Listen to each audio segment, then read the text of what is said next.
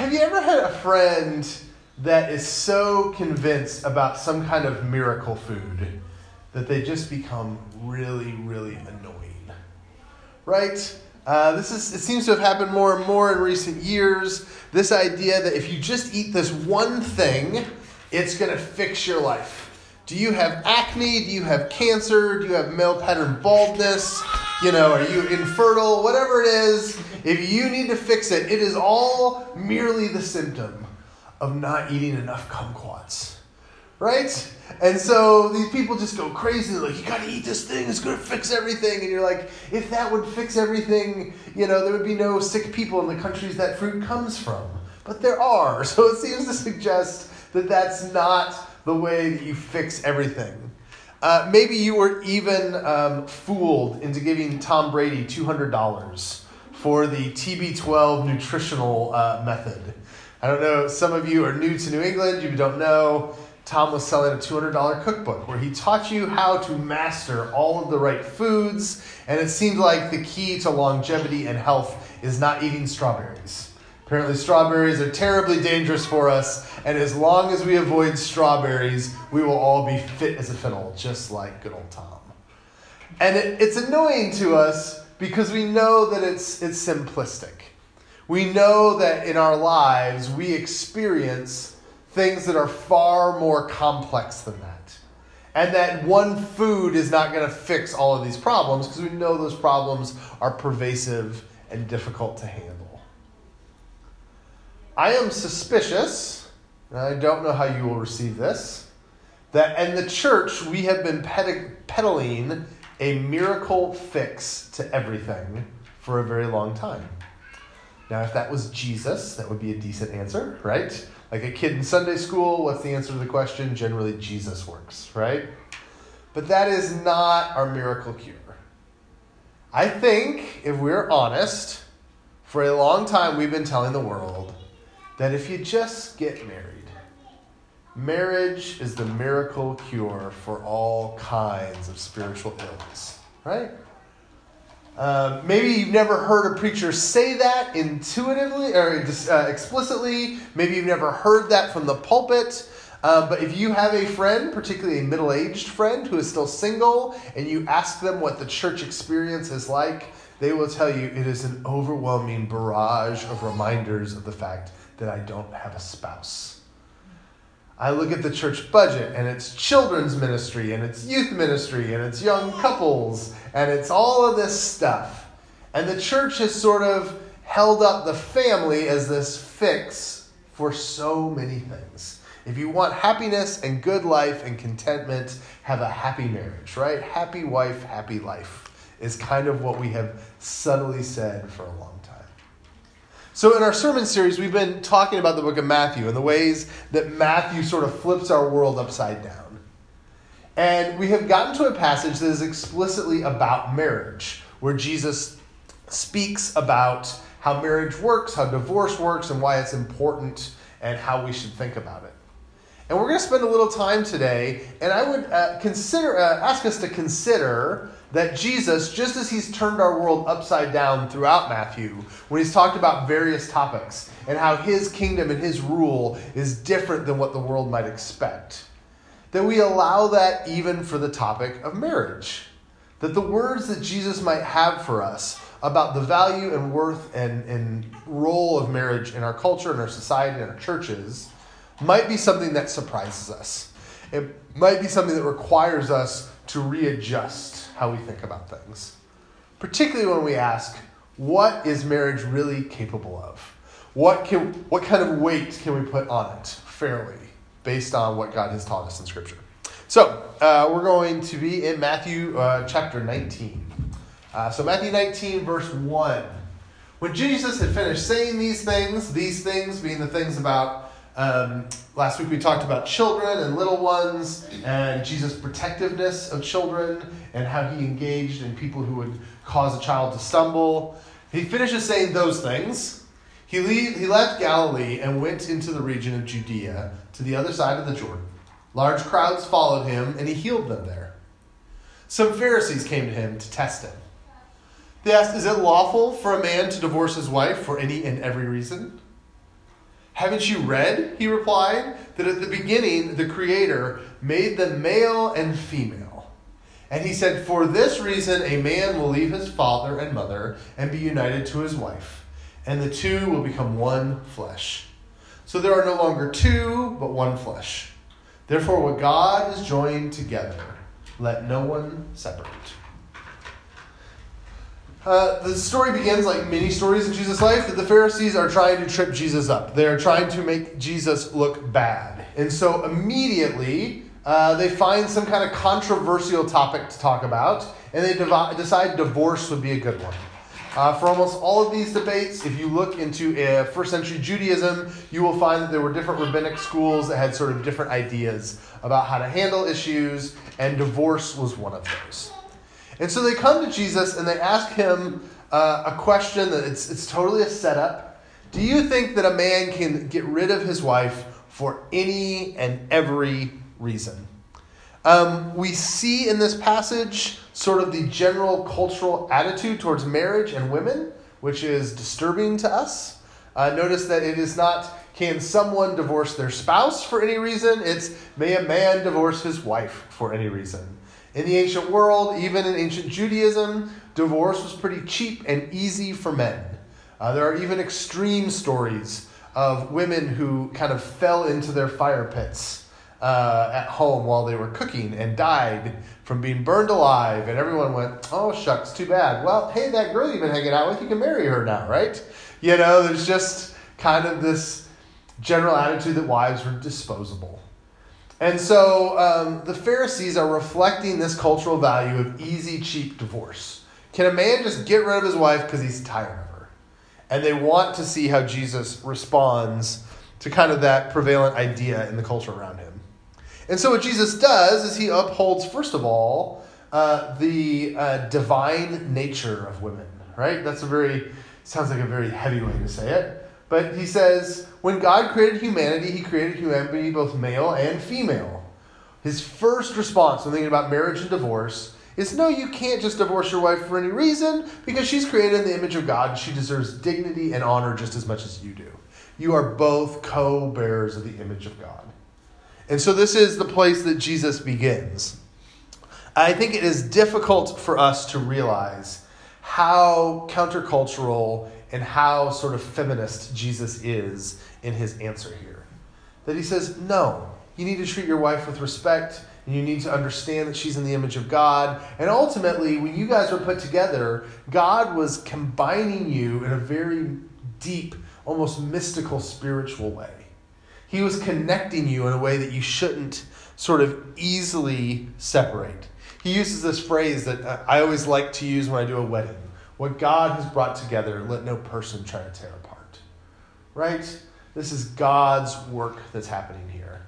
And so Jesus immediately uh, gets uh, sees sort of this cultural val- um, lack of value for women and marriage and wives, and he rejects it. And he says, no. When we talk about marriage, it cannot be this sort of uneven relationship. The wife deserves honor just as much as the husband does because they both bear the image of Christ. And this really should not surprise us. As we see God described throughout Scripture, God is always a God of faithfulness and fidelity. We see God's relationship with Israel as a nation, or his relationship with Moses or David as leaders. And we see that God gets so annoyed with his people, and yet he always remains faithful. Uh, if you think about it, and I think sometimes we miss this, there are times in Scripture where God goes, Listen, if you do this thing, we're done. We are finished. And then they do the thing, and then there's punishment, and then he's still back, right? Because God just cannot bear to lose his bride, Israel. And he stays with her no matter how unfaithful and unfair she is. And so it's not a surprise that Jesus would say you should reflect that attribute of God that you remain committed to your relationships. Because if God can put up with all the junk that David did and still love him, then you can put up with some of the junk that your spouse might do, right? So it doesn't surprise us that Jesus comes out very highly valuing um, this idea of commitment to a bride. Uh, then he keeps talking. Why then, they talk, why then, they ask, did Moses command that a man give his wife a certificate of divorce and send her away? It's a fascinating word. Moses commanded. Did Moses command divorce? Right? That's it's interesting how they phrase that. And Jesus replies, Moses permitted you to divorce your wives because your hearts were hard. But it was not this way from the beginning. I tell you that anyone who divorces his wife, except for sexual immorality, and marries another woman commits adultery. Um, this, uh, we can just, we need to stop and take kind of a, a exegetical nerd look real quick at something very fascinating that Jesus does here. Um, Jesus, when asked about marriage, says, In Genesis, this happened. And they go, Well, what about Moses? And God says, Adam is more important than Moses right now. This is very common in your New Testament. How do you accept Gentiles into the church? Well, if you're Paul, you say the faith of Abraham is more important than the faith of Moses. You'll notice that the Jewish people of the first century were constantly saying, Moses, Moses, Moses, Moses. And the New Testament church consistently says, there's a little bit of Bible before Moses. And what God does in creation and what he does in the patriarchs matters as much or more than what he does in the law of Moses. Um, that's kind of uh, an aside. It doesn't really have a whole lot to do with the sermon today, but it is fascinating to understand how Jesus read his Bible and the ways and the things that Jesus um, looked at when he talked about these issues. Um, clearly, this is a gotcha from the Pharisees. They've set him up with like, "Hey, should divorce be easy and cheap and free?" And he know they know that he's going to be pro commitment to marriage, right? So Jesus comes out like that. He says, "No, you shouldn't just throw away your wives because you don't love them." And then they go, oh, yeah, well, what about Moses? It is the counterpunch that they were anticipating to throw. And Jesus says, You don't get Moses. That wasn't because Moses liked divorce, it's because Moses knew that you were idiots. And he knew that you weren't going to be able to handle this thing well. And so he accommodated your sinfulness. This, again, is very interesting. The idea that the law of Moses, in Jesus' mind on this matter, was merely an accommodation for human sinfulness. But there now is a higher ethical standard coming in place. Um, again, we could get into a whole lecture about that and Jesus approached the law of Moses. But, anyways, um, Jesus says, no, let's aim higher. Let's do something different here. And that different thing is we are not going to get divorced unless somebody cheats on you. All right, so we have to talk about this. Um, this is a passage that in a lot of churches, and maybe even for some of you personally, has been barked at you from a pulpit about why divorce is so terrible, and it became a very strict, like legalistic thing. Uh, to basically um, just beat down people who've been divorced, right? That this verse has been used that way many times. Um, a full lesson on all of the things that the Bible says about divorce would be difficult. Uh, I would like to note a few things. Uh, the first thing I'd like to devote uh, to note is that God does call himself a divorcee in the prophets. Uh, we tend to forget that, um, but there is a point where he says, "I have ripped your certificate of divorce away from me" to uh, his people. So it is interesting that God describes himself as such. Um, the other thing that I think is just really, really important here is that if you try to make this an ironclad rule, you're doing something that Paul isn't ready to do. Uh, if you read in 1 Corinthians chapter 7, he talks about divorce, and Paul says, uh, Paul has a new issue. And Paul's new issue is that he has a church full of Gentiles and Jews, and, uh, well, full of Gentiles, there are Jews in the church as well, but he has a church that suddenly has Gentile people in it that didn't used to be there, right? And so what's happening is he meets Bob and Susie, and Susie becomes a Christian and Bob doesn't. And then Bob is coming and he goes, I married a good worshiper of Artemis, and now I'm stuck with this weird Christian. I don't want this anymore. I want to divorce her. And they're asking Paul, what do we do? Because we know we've heard it said that Jesus says adultery is the only grounds for divorce, but our husband wants to leave me because he's not a Christian. what do I do? And Paul's response is, and it's really interesting because he says, I'm telling you this, not the Lord. In other words, this is the best that I can figure it out. He says, if you have a pagan spouse that wants to leave you because you became a Christian, just let him go. You're fine, you're free, go get remarried. Um, there was undoubtedly some guy in that church who went, But Paul, Jesus said this really, really strict rule. And Paul's like, Okay, but this situation popped up and this situation is different. And we've got to be flexible enough that when something comes up that we didn't anticipate, you know, like this law was not meant to bind us. This was Jesus' directions to try to teach us to have high commitment levels. And now that we have another circumstance, we've got to deal with that. One of the things that I are commonly asked in this context is what does someone who has an abusive spouse do? Should they stay with an abusive spouse? And this is one of those places where I would say, I say, but not the Lord, right? I can't give you a Bible verse for this, but no, don't stay there. You're going to get killed. Like, that's not a good idea. And that we can do good theological logic and that we're not supposed to have rules here that where we go, well, technically according to blah, blah, blah, blah, blah, you can't do this. I think even Paul teaches us that, you know, life happens sometimes in ways we don't expect. And so we do our best to honor God in it. Um, I think that it is important here um, that the major the major takeaway from Jesus here is he has a really high value in marriage and he has a high value on commitment. And so he would say, do what you can to stay together. If God brought you together, don't tear it apart. And to take that high value of commitment and to turn it into a club that you beat people with, I just think is not using the scripture particularly the way God wants you to. So the disciples then have this fascinating sentence. If this is the situation between a husband and a wife, it's better not to get married. What a bunch of bozos. Okay, this is just one of the worst comments I feel like that we get from the disciples in the history of the Gospels. Basically, what they say is like, oh man, if I've got to keep this woman forever, I'm not getting married. Are you kidding me?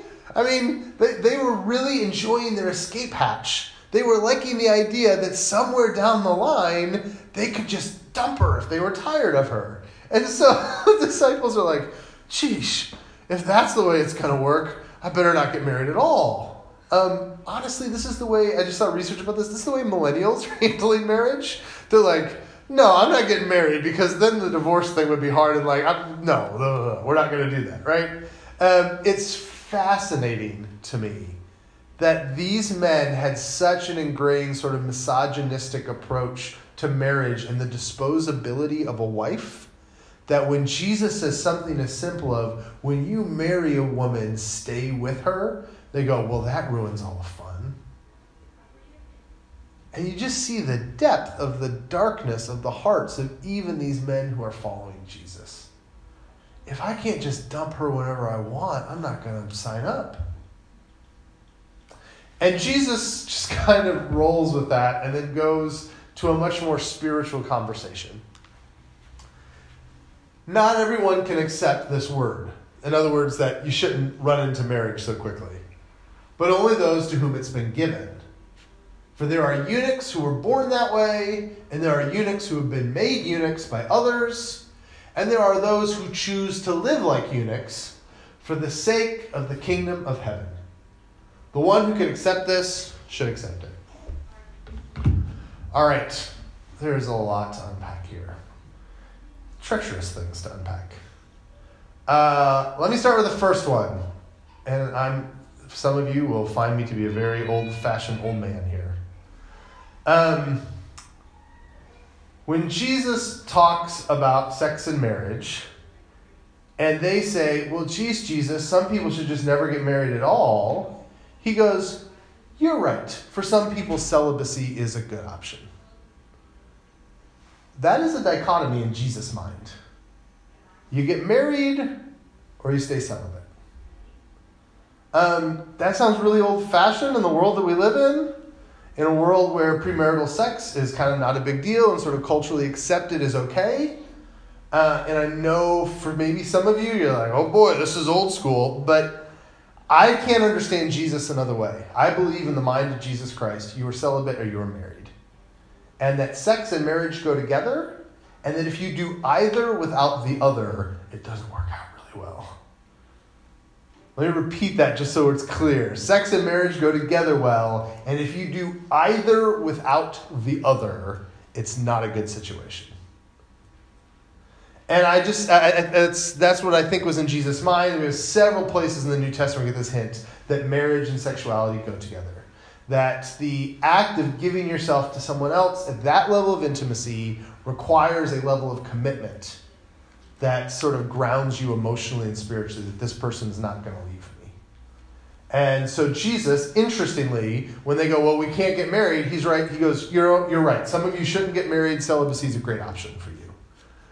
And that's very fascinating that he immediately makes uh, that jump from one of those places to the other place. The other thing that Jesus does is he starts talking about eunuchs. And for some of us, we start going like, "What? Whoa, where are we going?" Right? Like we just this is something we're not familiar with. Eunuchs are people. I mean, they still exist to this day, but in the ancient world, the eunuch was generally someone who was castrated before puberty for a variety of reasons.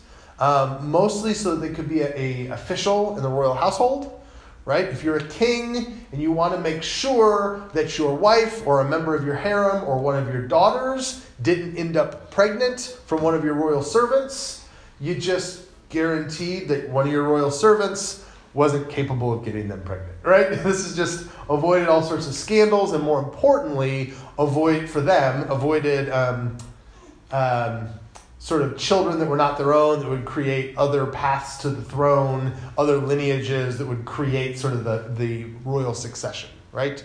So they often would um, castrate people and make them sort of royal servants for life. Uh, maybe you're familiar with this even in, uh, even until like the late 1800s. Sometimes this would happen for um, singing purposes. You maybe heard of uh, male singers called like castratos, I believe is the word, where they would have a very high voice because before they went through puberty, they would be castrated and then they would be able to sing very high for the rest of their life. There's actually, I saw this week, there's audio recordings of like the last one or two of these men uh, that you can actually listen to that were made with very early like phonograph machines. That's really um, off topic. But, anyways, Jesus fascinatingly gives us these three categories. Um, he says there are some people who are born eunuchs. I don't want to overmake this point, but this is really, I think, important for us. We're dealing in a day and age where we're talking about various um, issues as far as gender and sexuality, and one of the things that has come up is the issue of people who are called intersex, who are kind of not very distinctly male nor female. Or both. Or yeah, right. There's just there's ambiguity. They have got different chromosomes. There's all sorts of different things that this can be. And I have heard Christian people go, well, that's such a small percentage of the population. Why is it worth talking about?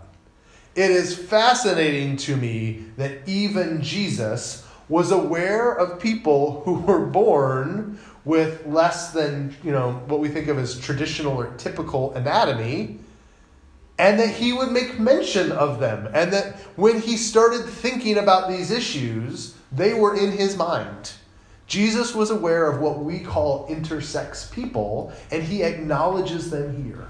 He goes, There are people who are born eunuchs. There are people who are born sexually ambiguous or have sort of um, just different issues than what we would expect. And it's just fascinating to me that Jesus was aware of them and comments on them just quickly he then moves to that second category those who are made eunuchs, those who usually work in these royal households or have these various reasons why they have been made eunuchs.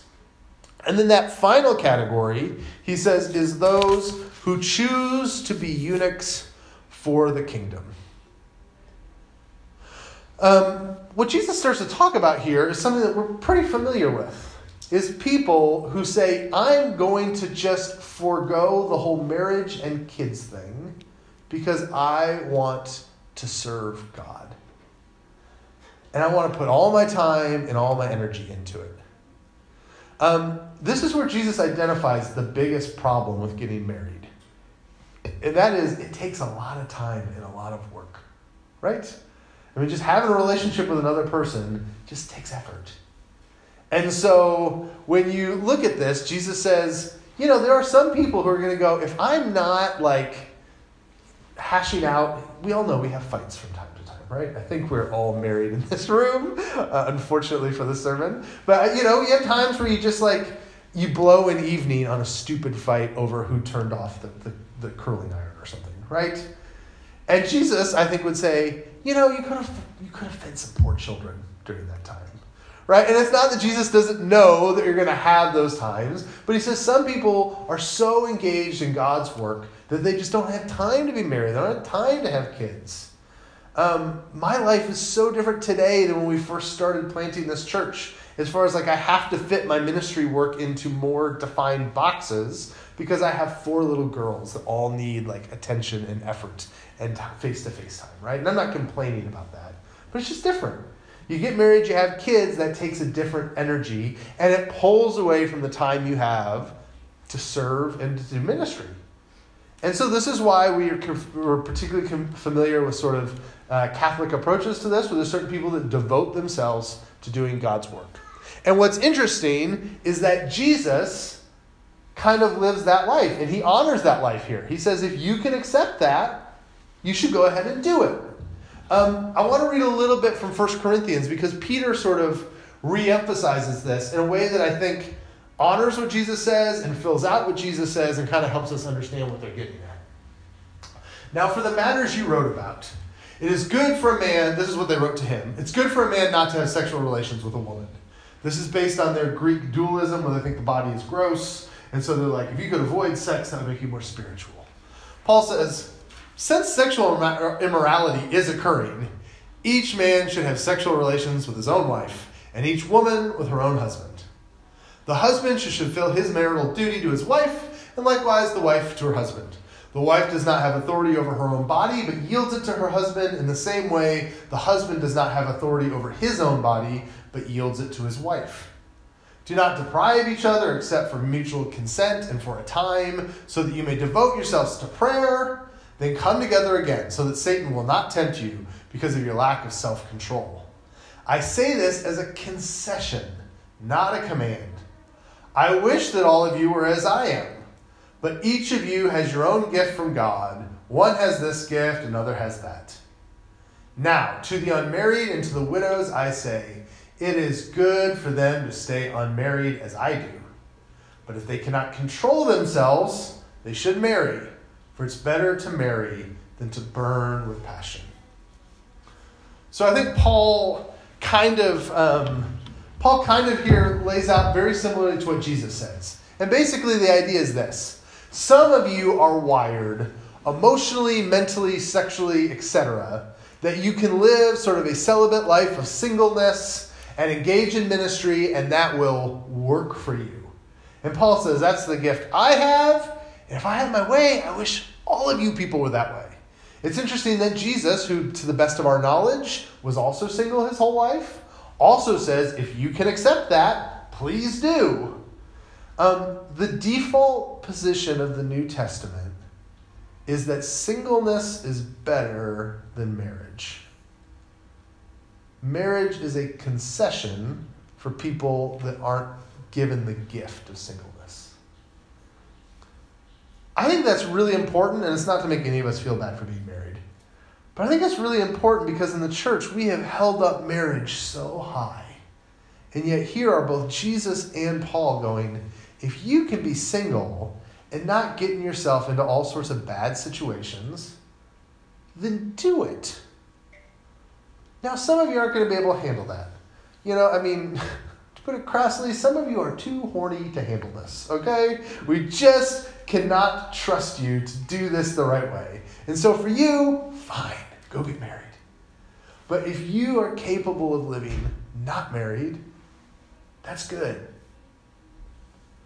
Um, my point here, and as we look at what Jesus says about marriage and what Paul says about marriage, isn't to make anyone feel bad. It's to say that there are lots of ways to honor God and that marriage is not the fixer of all things, it can actually be a problem. Okay?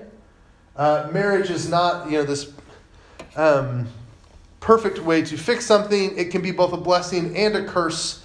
It can be a necessity for some and unimportant for others.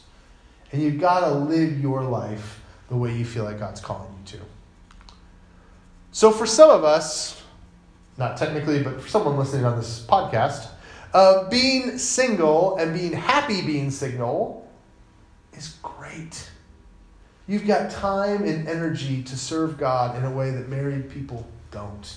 You have a leanness to your life that provides you opportunities to do incredible things. And so, if you are single and that is working for you, praise God. You are honoring the tradition of Jesus and Paul in doing your work for the kingdom. And do not let any stupid church person, even if they're sitting in the pulpit, somehow make you feel like you're less because you're not married. That's ridiculous.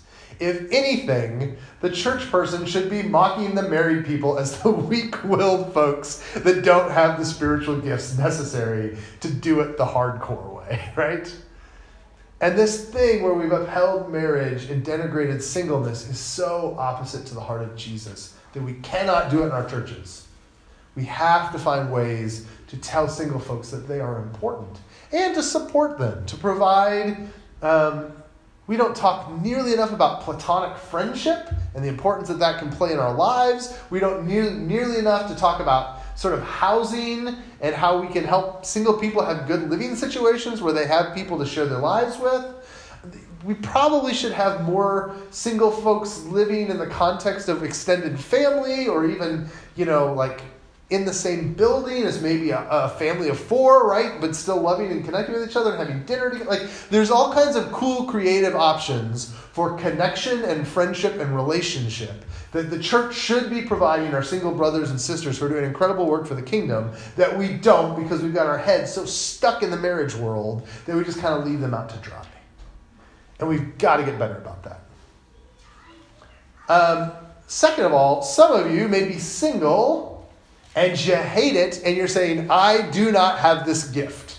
There are a variety of psychosocial, spiritual, sexual things going on in your brain that tells you that when Paul and Jesus talk about sort of a gift of single celibacy, you go, that ain't me. In that case, please go get ChristianFarmer.com or whatever you need to do and find somebody and be blessed in that. It is okay to want to get married. To hold up this singleness is not to then bow, browbeat people who don't want to be single, who don't feel called to be single. Paul is very clear that it is a gift. And just like spiritual gifts, some people have them and some don't because God gives it to it whoever he gives it to whoever he desires. And so sometimes you got it, sometimes you don't. And so if you're single and you don't want to be and you don't think you're called to be and you don't have that gift, that's fine. Please, we bless you. Go find a spouse. That would be lovely. And finally, for those of us who are married, um, be committed to it. God's joined you together, and He is giving you an opportunity to experience something. Uh, you will have less time and energy for the kingdom, but He will also uh, teach you how to be a little bit like Jesus. Loving a spouse, Paul says, is a mystery, but it teaches us how to love one another like Jesus loves the church and we learn something about God in marriage. So be committed to it, be with it, hang in there. God has brought you together. Don't tear it apart. Um, that all of these things are sort of held up by Jesus in this passage. Um, marriage can be an idol. I really am convinced, I'm sorry if this is my soapbox, but that marriage and family are the great idol of the American church that it is the thing that will fix everything. If I only get married, my heart will be whole. Well, what about Jesus? He's fine, but I really want to get. And loving your Savior so deeply that the status of your, you know, wedding ring doesn't really matter as much is something that's hard for, for those of us who are married. If we're like, what's more important, the love of Jesus or spouse? We go, well, definitely Jesus. And you're like, really? think about it really deeply. Which would be harder for you, to lose your faith or to lose your spouse? And for many of us, it'd be harder to lose our spouse than lose our faith. And I think that's a sign of an idolatry that we can hold in our hearts. That ultimately, all of these things point us to Jesus. They're not ends, they are means. And I think Jesus would say that, and Paul would say that in these things about marriage. Uh, most importantly, is just allow this, whatever state you are in, to serve God. That's the way Paul ends it. Because if you're married, awesome. If you're single, awesome. Whatever you're doing, give all of this over to his kingdom. You can be a great married or single Christian. And so push, lean into whatever wherever you're at right now and to use it for its greatest benefit so that you can better understand the kingdom of God.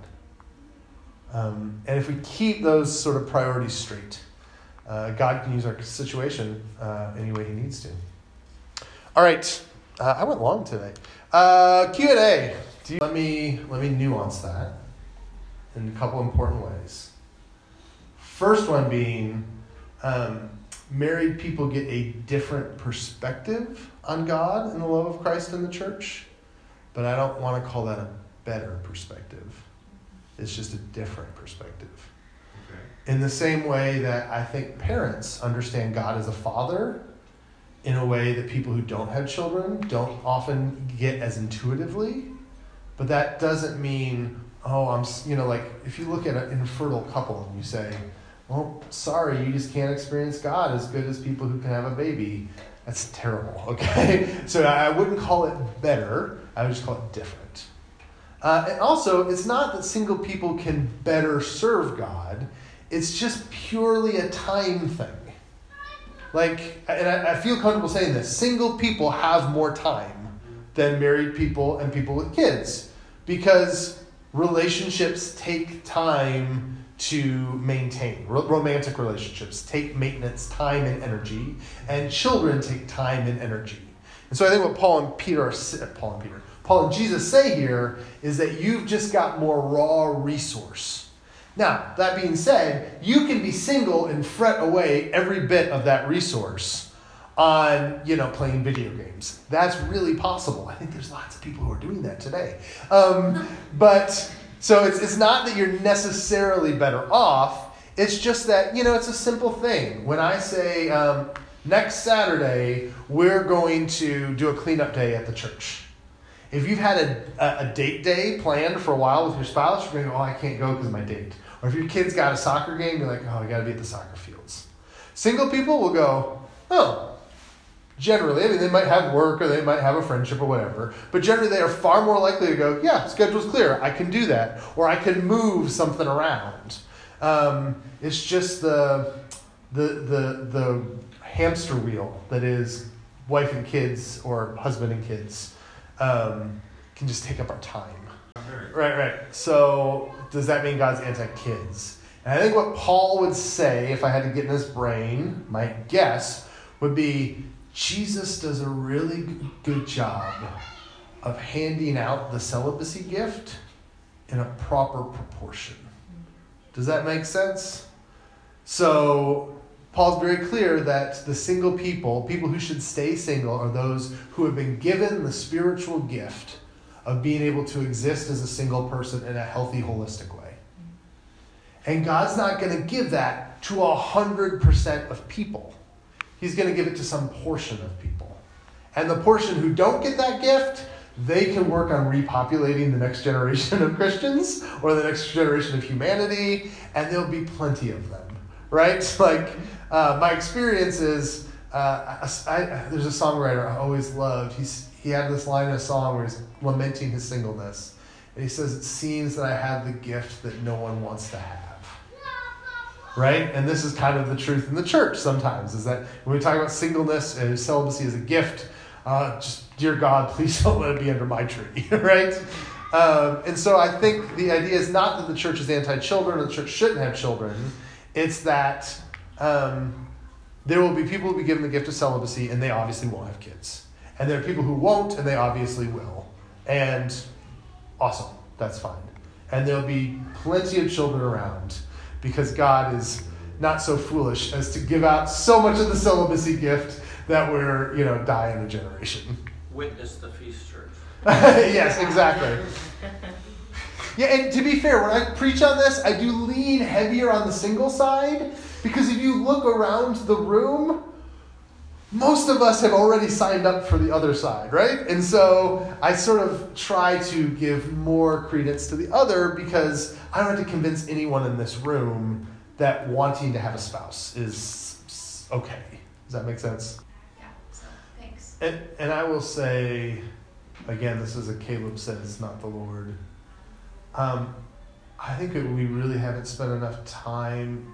We combine wanting to be a parent and wanting to be married so heavily.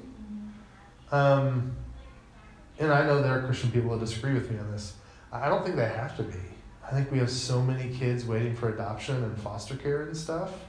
If you want to live life as a single lady or a single guy, and at some point when you're ready, bring a you know adopt a child, like that's a beautiful holy thing. And it's like you don't don't know. I don't think you have to get married just to, to have that experience of having a child. You know, like but that's one of those things where we're so locked into a certain path that I think we have not considered the things God could let us do. There. Yeah, and it's frankly sandwiched because there's teachings in the, the chapter before about children, and there's a teaching right after about children. So this whole marriage thing is sandwiched right between two passages about kids. Yeah, yeah, certainly one of the challenges for I think for families is how do we serve as a family, right? Like, and I think that there are great ways that you make family time and serving the church time together. I mean, now okay, granted, this is me, right? Like for my kids, them being at church is part of when they get to hang out with dad, and they know that that's part of life, you know.